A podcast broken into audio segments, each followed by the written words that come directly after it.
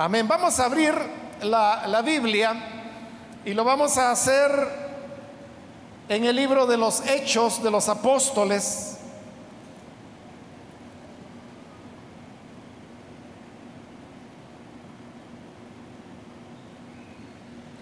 Capítulo número 20.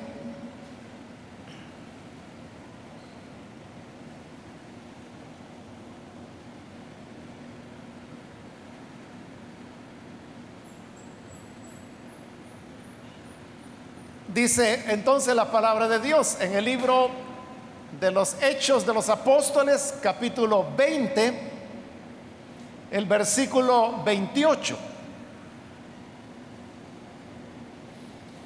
Por tanto,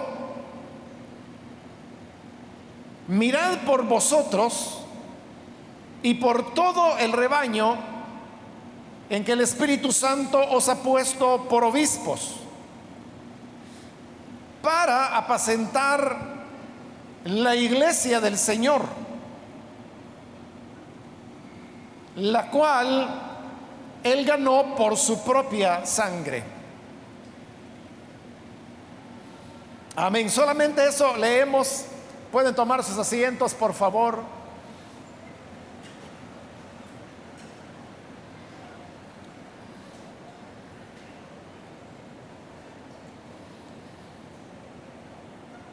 En este versículo que acabamos de leer se hace mención de la iglesia. Y la palabra iglesia nosotros hoy la entendemos de diversas maneras. Tenemos una gran confusión, y es que confundimos el edificio o el local donde un grupo de creyentes se reúnen y le damos el nombre de la iglesia. Es decir, que al venir a este lugar decimos: voy a la iglesia. O si invitamos a alguien, le decimos: vamos a la iglesia. Entonces se va creando la idea de que el lugar, el recinto en el cual nos encontramos, es la iglesia. Y eso se produce así por una cuestión de asociación. Es decir, que asociamos el lugar, el edificio, con las personas que se reúnen en él. Pero en verdad, de acuerdo a la palabra de Dios, la iglesia no es ningún edificio, no es ningún recinto, sino que la iglesia está formada por la suma de los creyentes. Pablo la comparó, por ejemplo, con el cuerpo, y él dijo que así como en el cuerpo hay muchos miembros, de igual manera en la iglesia cada uno tenemos una función diferente. No hay mejores y tampoco hay peores. Lo que hay es simplemente diferencia en el papel, en el rol que corresponde a cada uno de nosotros dentro de la iglesia, como en el cuerpo. El ojo necesita del oído, la mano necesita del pie, y en el cuerpo de Cristo todos nos necesitamos mutuamente. De manera que la iglesia, cuando la Biblia habla de la iglesia, se está refiriendo a la suma de los creyentes, es decir, a las personas, a los que hemos sido alcanzados por la sangre del Señor, los que hemos nacido de nuevo, los que hemos sido, como lo explica Pablo en 2 de Corintios, tomados por el Espíritu y bautizados en el cuerpo, es decir, sumergidos dentro del cuerpo de Cristo. Y así uno a uno vamos formando la iglesia del Señor. Ahora, en las iglesias habemos todo tipo de personas, porque la iglesia está formada, como acabo de decirlo, por los redimidos.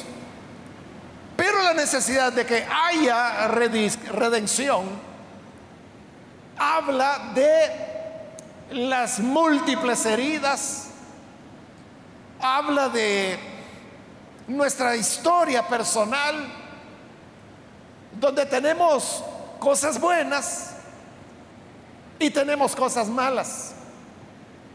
Y todas esas heridas las traemos dentro de la iglesia. La suma de la historia, de la vida de cada uno de nosotros, hace lo que somos en la actualidad. De manera que hay todo tipo de personas, porque las historias son diferentes. Y dentro de la iglesia uno puede encontrar personas que son muy bondadosas, muy afables, muy educadas, muy respetuosas. Pero también uno puede encontrar personas que son entrometidas, que hablan más de la cuenta, que preguntan lo que no deben preguntar. Entonces uno se va haciendo una idea de la iglesia que está basada en el tipo de experiencias que uno haya podido tener. Si uno se enfrasca en discusiones, en pleitos y cosas así, obviamente la impresión que se va a tener es que la iglesia es un lugar conflictivo o problemático. Pero por el contrario, si uno se dedica a lo que hay que dedicarse, es decir, viene la iglesia a lo que hay que venir, esta persona va a tener una idea totalmente diferente. Pero en todo caso, nunca vamos a encontrar una iglesia perfecta. Las iglesias se ven bien desde afuera, porque cuando uno está distante, cuando uno tiene una mirada externa de cualquier congregación, uno la ve bien, la ve bonita, la ve unida en un propósito, ve a las personas muy consagradas. Pero eso ocurre con cualquier congregación, así nos ven a nosotros. Ven a la iglesia como algo maravilloso. Ustedes saben de que hay muchos otros creyentes alrededor del mundo que quisieran conocer esta congregación. A veces con bastante frecuencia en realidad, cuando se hacen las transmisiones a través de las redes, donde las personas pueden ir comentando, ustedes pueden hacerlo si quieren, revisen y van a ver que con bastante frecuencia las personas dicen: allí quisiera estar, o dicen: dichosas las personas que están allí en la congregación. Otros, así con mucha satisfacción, dicen: esa es mi iglesia. Incluso en algunas ocasiones hay comentarios como, por ejemplo: yo estuve allí. Es decir, que vino a la iglesia, escuchó la predicación, llegó a su casa, y al llegar a casa volvió a ver la grabación que queda ahí en las redes y la comenta y dice: yo estuve ahí. Entonces, eso habla de cómo las personas ven la iglesia. Pero ahora la gran pregunta sería: ¿cómo Jesús ve su iglesia? ¿O qué significa para él la iglesia? Porque hay que tener esto en cuenta. La iglesia no es un invento de los hombres. La iglesia fue una idea de Jesús. Él fue el que pensó en hacer una iglesia. Él fue el que dijo que edificaría su iglesia y que ni siquiera las puertas de la muerte podrían contra ella. Entonces, que haya iglesias no es una ocurrencia humana, no es que un grupo de personas se pusieran de acuerdo y dijeron: miren, ¿por qué no hacemos un grupo religioso donde todos pensamos igual, inventamos cantos, nos reunimos ahí? No fue así. La iglesia es una idea de Dios. Es Él quien la formó. Por esa causa es de que no puede haber una separación entre la fe en Dios y la iglesia. Ese es un fenómeno hoy en día. Bueno, siempre hubo personas que decían creer en Dios pero que no iban a ninguna iglesia. Pero en los últimos años, décadas diría yo, en las últimas décadas, se ha dado un fenómeno que en español sería como los sin iglesia, y que son sobre todo jóvenes, que ellos manifiestan creer en Jesús, dicen que Jesús es su Salvador, que Jesús es su modelo, que están haciendo lo que Jesús pide, pero no van a ninguna iglesia. Dentro de los movimientos de los sin iglesia hay de todo tipo. Está desde aquel que dice: no, yo amo a Jesús, yo leo la Biblia, pero yo voy a permanecer en mi casa. Hasta otros extremos, que son aquellos que manifiestan odio hacia las iglesias, las atacan, las insultan, tienen una guerra en contra de las iglesias. Y entre esos dos extremos hay una gran variedad. Pero la gran contradicción de estos movimientos es lo que acabo de estar diciendo, que la idea de la iglesia es de Jesús. Fue Él quien la fundó, fue Él quien la edificó, fue Él la que la fundió en un solo cuerpo cuando el día de Pentecostés el Espíritu Santo vino sobre los creyentes. Entonces no se puede decir: yo creo en Jesús, si no sigo sus recomendaciones o no creo a su palabra. No puedo decir que yo soy un discípulo de Jesús si no estoy relacionado con una iglesia,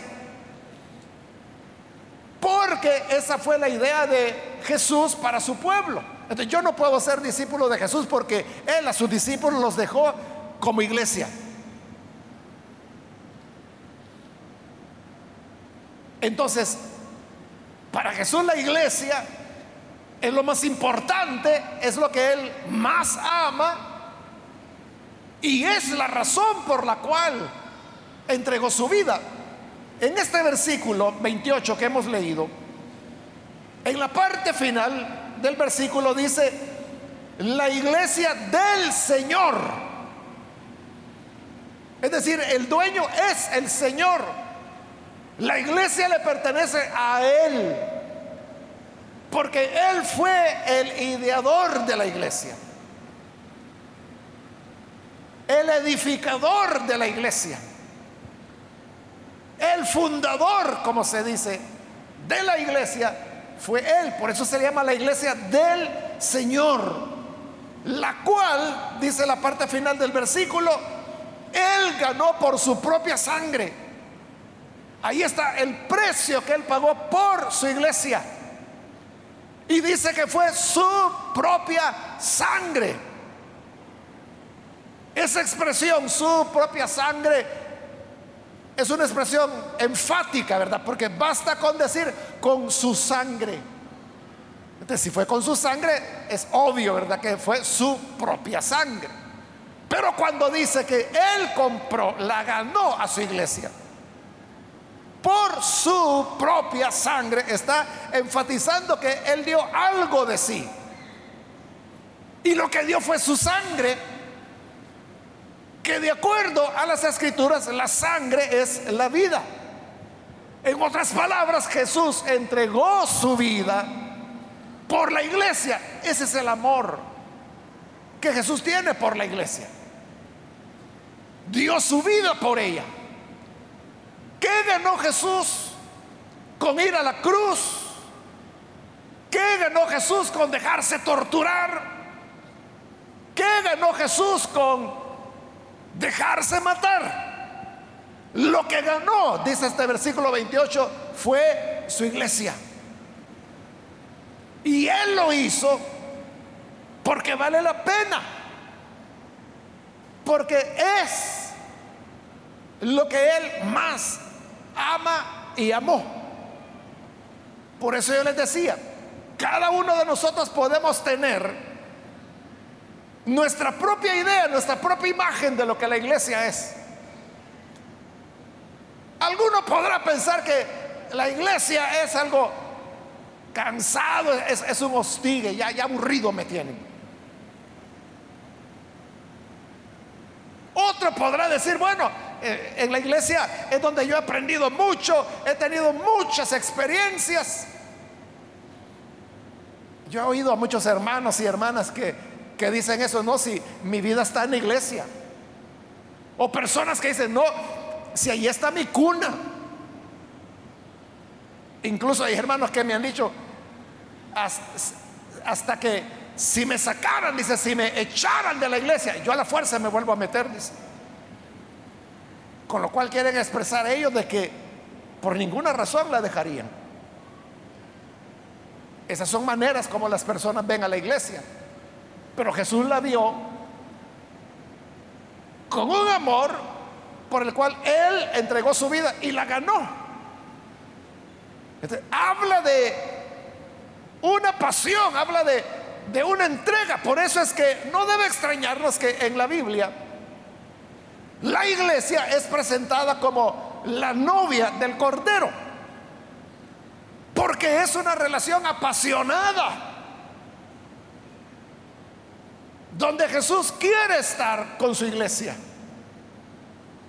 Y ahí uno puede aplicar diversidad de pasajes de la Biblia que hablan sobre el tema del amor entre pareja y aplicarlo a la iglesia, como por ejemplo en el Cantar de los Cantares,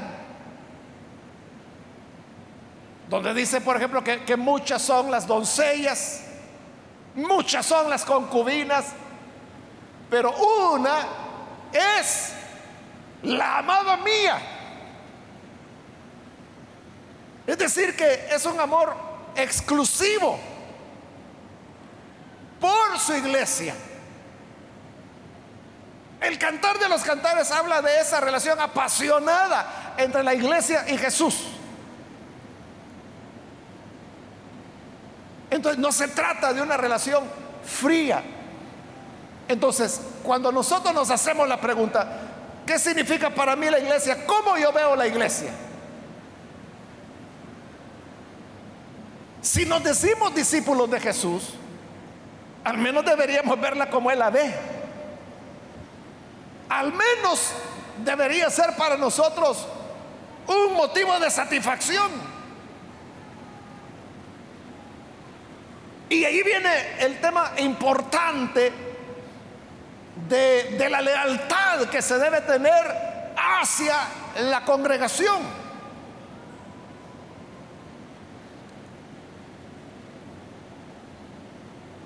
Porque hoy vivimos en una época cuando hay mucha oferta religiosa o mucha oferta de iglesias, ¿no?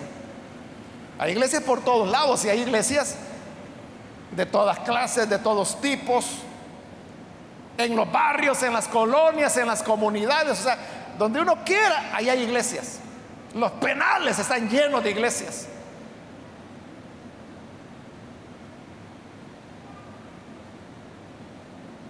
Entonces las personas es como un mercado religioso con el que se cuenta ahora. Y de igual manera que alguien va al supermercado, por ejemplo, y encuentra sal de la marca X, luego está la libra de sal de la marca Y, luego está la sal de la marca L, y total que hay como 5 o 6 marcas, y entonces la persona escoge la que quiera. Entonces muchos piensan que así es, ¿verdad? Que bueno, ahí hay varias iglesias, ¿a dónde voy? O sea, no se trata de eso, sino que se trata de una identidad, de un arraigo que uno tiene para poder desempeñarse dentro de una congregación. Estamos hablando del aspecto de la lealtad. Repito, las cosas no son perfectas ni las van a ser. Ni siquiera en el grupo de los 12 de Jesús las cosas eran perfectas. Ahí había un traidor que era Judas, pero también había un salido como Pedro, y había enojados como Jacobo y Juan. Había algunos que todo lo querían resolver por las armas como Simón. Había de todo, pero ese era el grupo de Jesús. Y como dice la escritura, Él los amó y por eso decidió amarlos hasta el fin. Todos lo abandonaron, todos le dieron la espalda, pero Él no dejó de amarlos. Entonces, ese es el punto. Que en reciprocidad, entonces uno debe mostrar ese mismo amor que Él mostró por su iglesia, a la cual ganó con su sangre. Nunca vamos a igualar al amor de Jesús, ¿no? Pero al menos podemos, como maestro que decimos que Él es, como discípulos que decimos que nosotros somos de Él, deberíamos imitar esa dedicación, esa entrega hacia su iglesia. Entonces uno sabe, las personas no son como uno quisiera, pero así son mis hermanos, ¿verdad? Uno no escoge a su familia, dicen. Y uno simplemente nace dentro de una iglesia, y esa es la iglesia donde Dios lo llevó.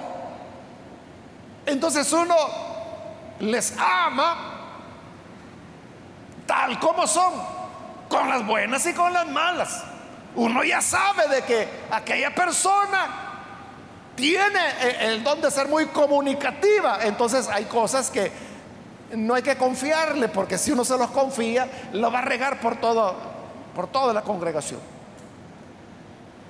Pero hay otras personas que son inspiración para uno, que cuando uno habla con ellos, uno siente que descansa, que la carga o la preocupación que tenía, uno siente alivio cuando se comunica, cuando comparte con esa persona.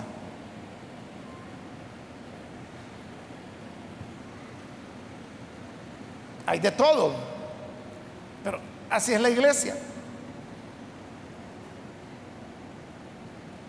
La iglesia le pertenece a Jesús, porque dice que Él la compró con su sangre, no fue cualquier cosa. Y luego nosotros, como parte de la iglesia, regreso al inicio del versículo 28, donde dice: por tanto, mirad por vosotros y por todo el rebaño que es la iglesia, ¿no? Cuando dice mirad por vosotros, eso todos lo entendemos, que todos tenemos que cuidar y cultivar nuestra vida espiritual. Entonces yo miro por mí, yo miro por mi relación con Dios, por mi vida devocional, por mi vida de oración, por mi vida de alabanza a Dios, por mi vida de asistencia a la iglesia. Entonces uno vela por lo suyo, lo cual está bien, pero el versículo lo que está diciendo es: mirad por vosotros y por todo el rebaño. Es decir, no basta con que nosotros estemos cuidando de nuestra vida, sino que también tenemos que cuidar del rebaño, del resto de hermanos y hermanas que están en la congregación. Es decir, debemos cuidarnos los unos a los otros. Eso lo dice la Biblia, pero también dice que debemos estimularnos los unos a los otros.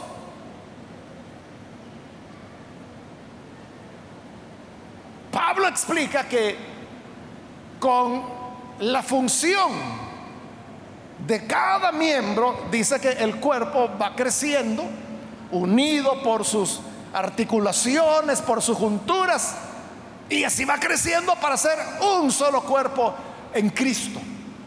Como iglesia nosotros tenemos que ir creciendo, tenemos que ir madurando, debemos cuidarnos los unos a los otros. ¿Quién es responsable de que la iglesia esté bien? Todos, todo mundo.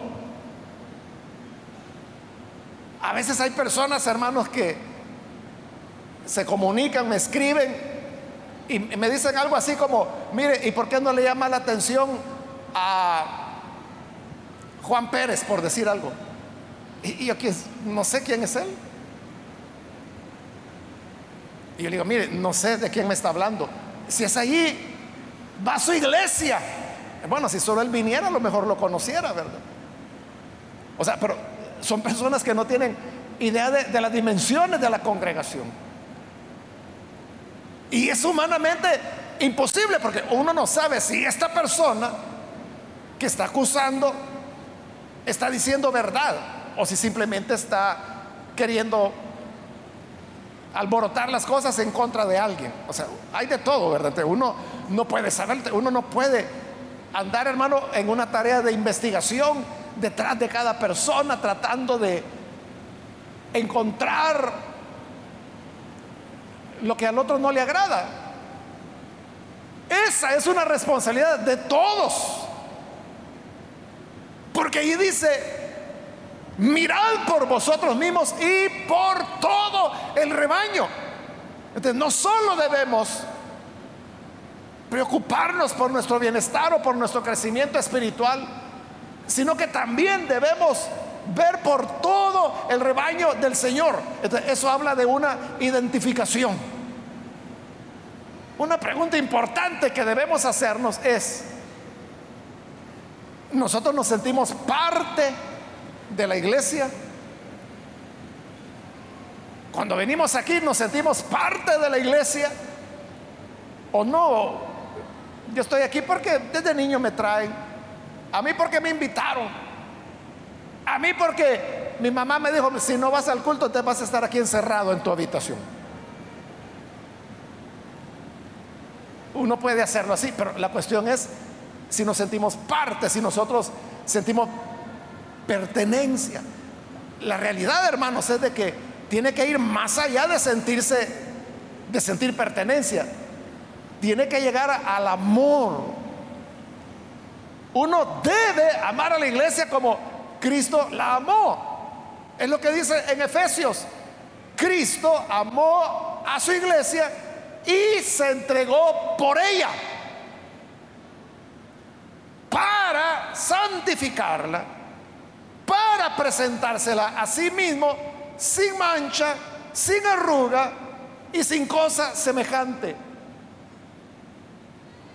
Otra vez está hablando del amor, de la entrega, porque eso se encuentra en Efesios capítulo 5, que es cuando esa carta está desarrollando los códigos domésticos.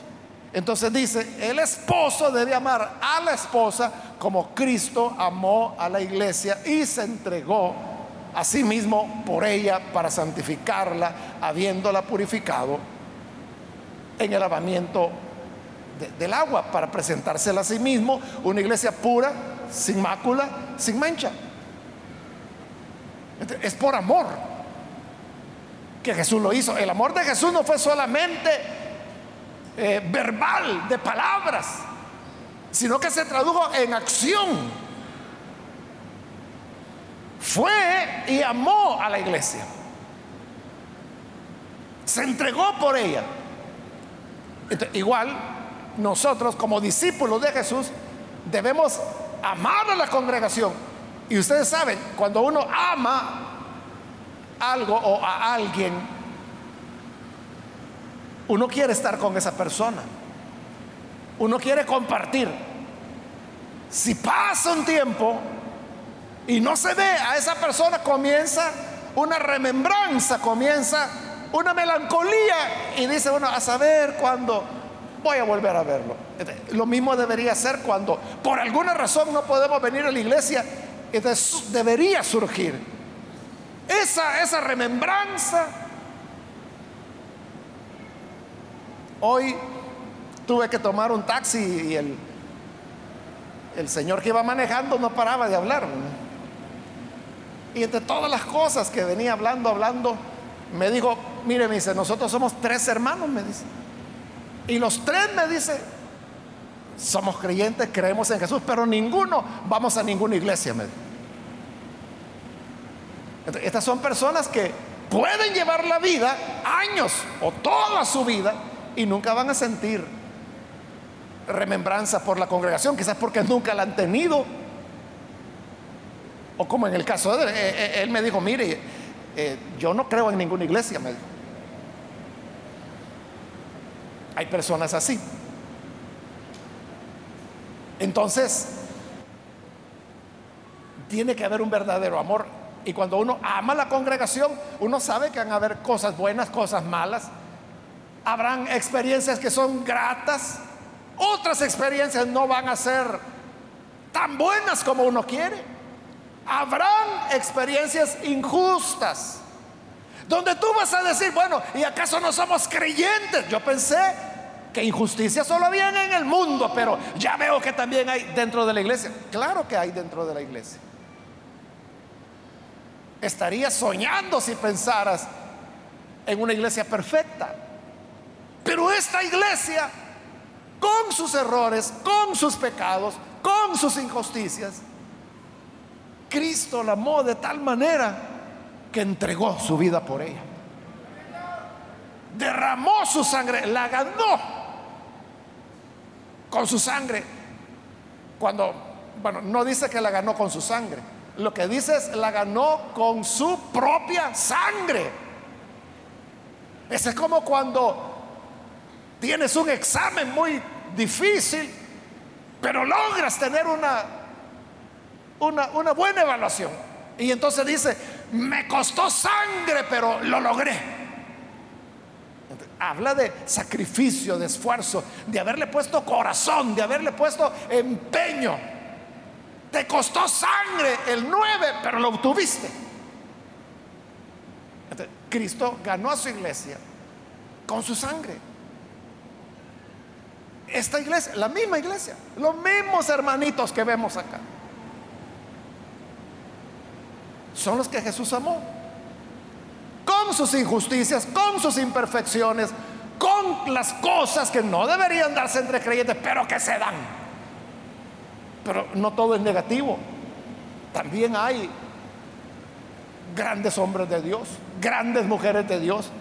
Hay jóvenes que son admirables.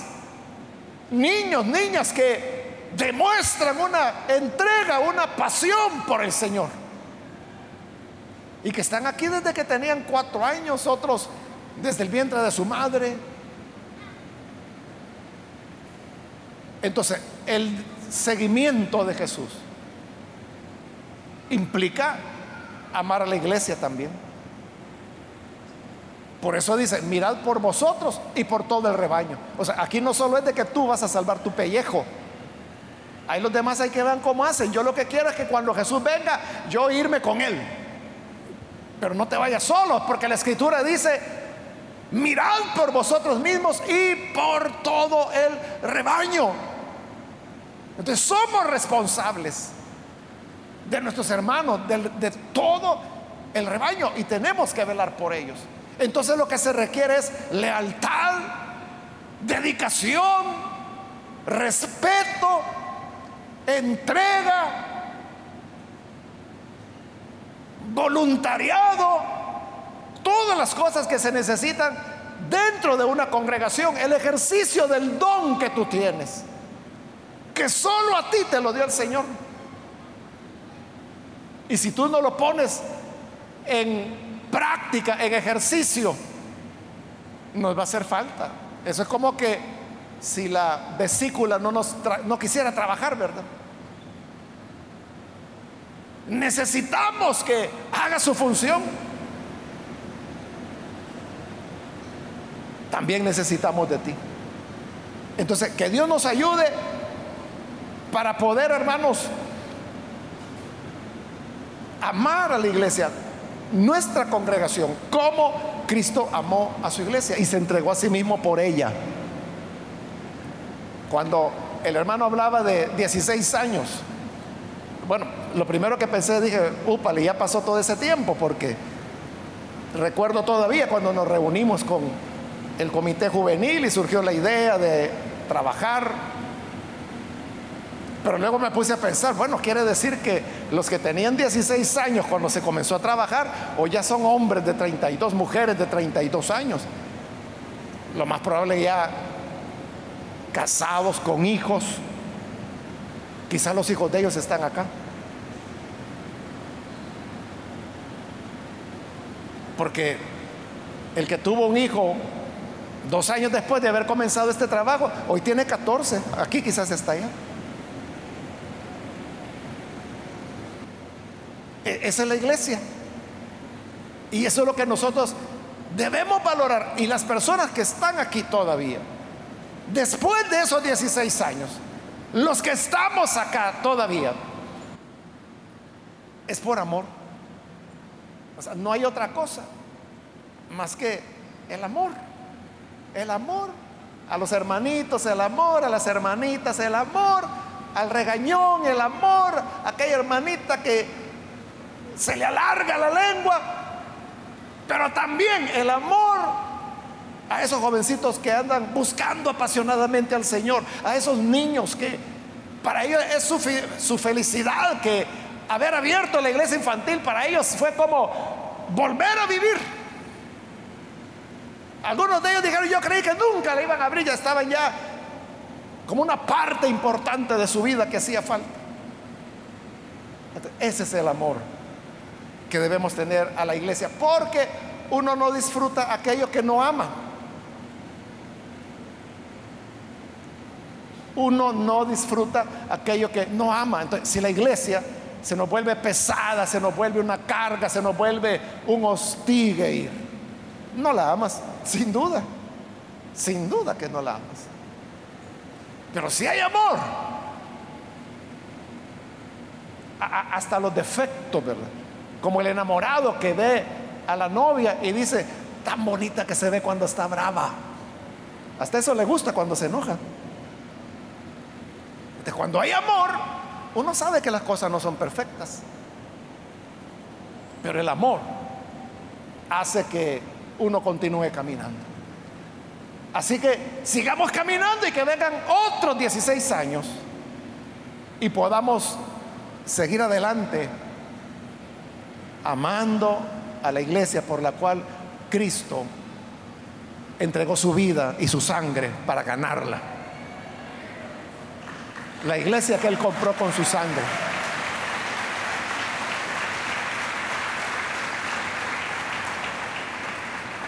Vamos a cerrar nuestros ojos.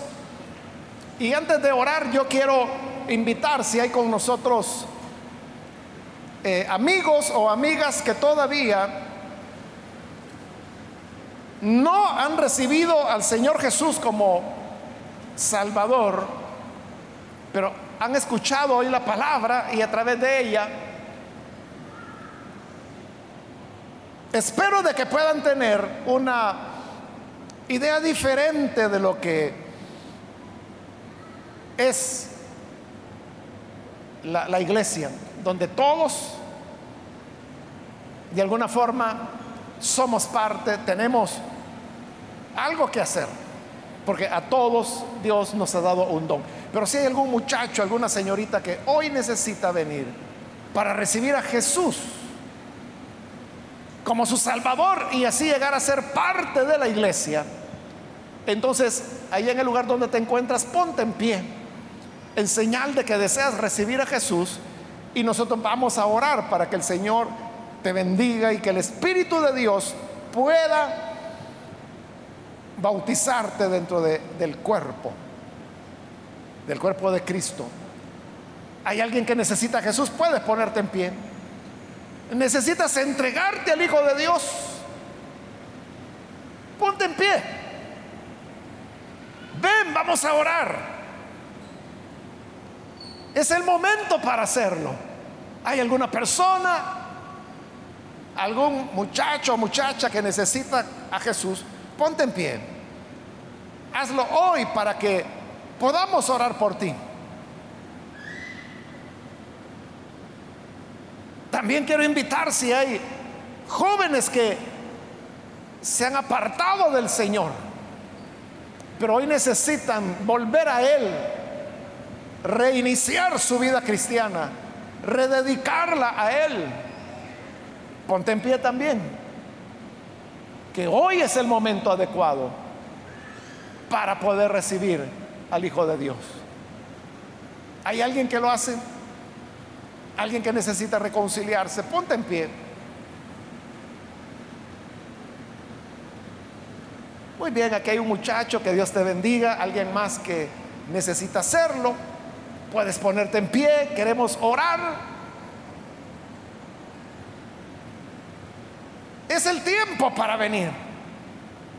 Todo aquel que es discípulo de Jesús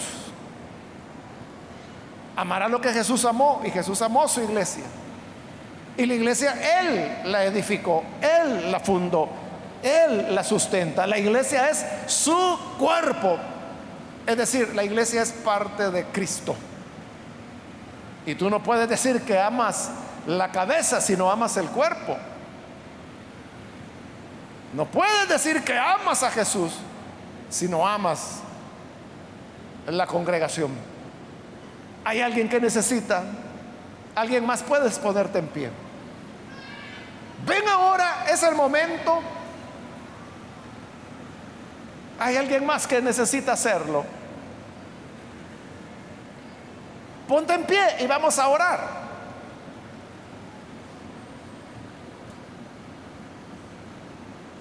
¿Hay alguien más?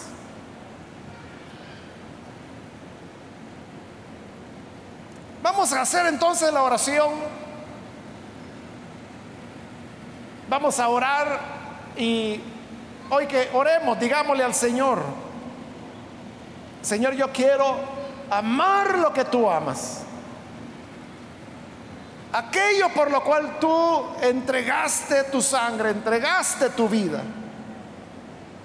Lo hiciste para ganar a tu iglesia. Entonces yo quiero valorar también la iglesia. Señor, te damos las gracias, porque a través de tu palabra tú nos llamas a entender la realidad de que el objeto de tu amor y la recompensa de tu sacrificio fue la iglesia, a la cual ganaste con tu propia sangre. No fue con sangre ajena, no fue por esfuerzo ajeno, sino que con tu propia sangre, con tu esfuerzo. Te pedimos por esta persona que hoy se entrega a ti en este lugar, y los que lo están haciendo a través de televisión, radio o internet. Alcánzale, Señor. Dale vida nueva, transfórmales, para que puedan, Señor, conocerte.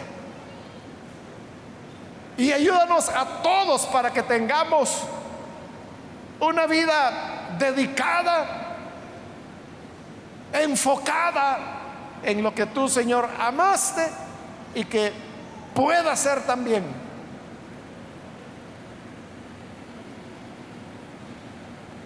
el modelo que nosotros imitemos. Seguir tus huellas, seguir tu ejemplo. Esa es nuestra oración, en el nombre de Jesús, nuestro Salvador. Amén. Amén.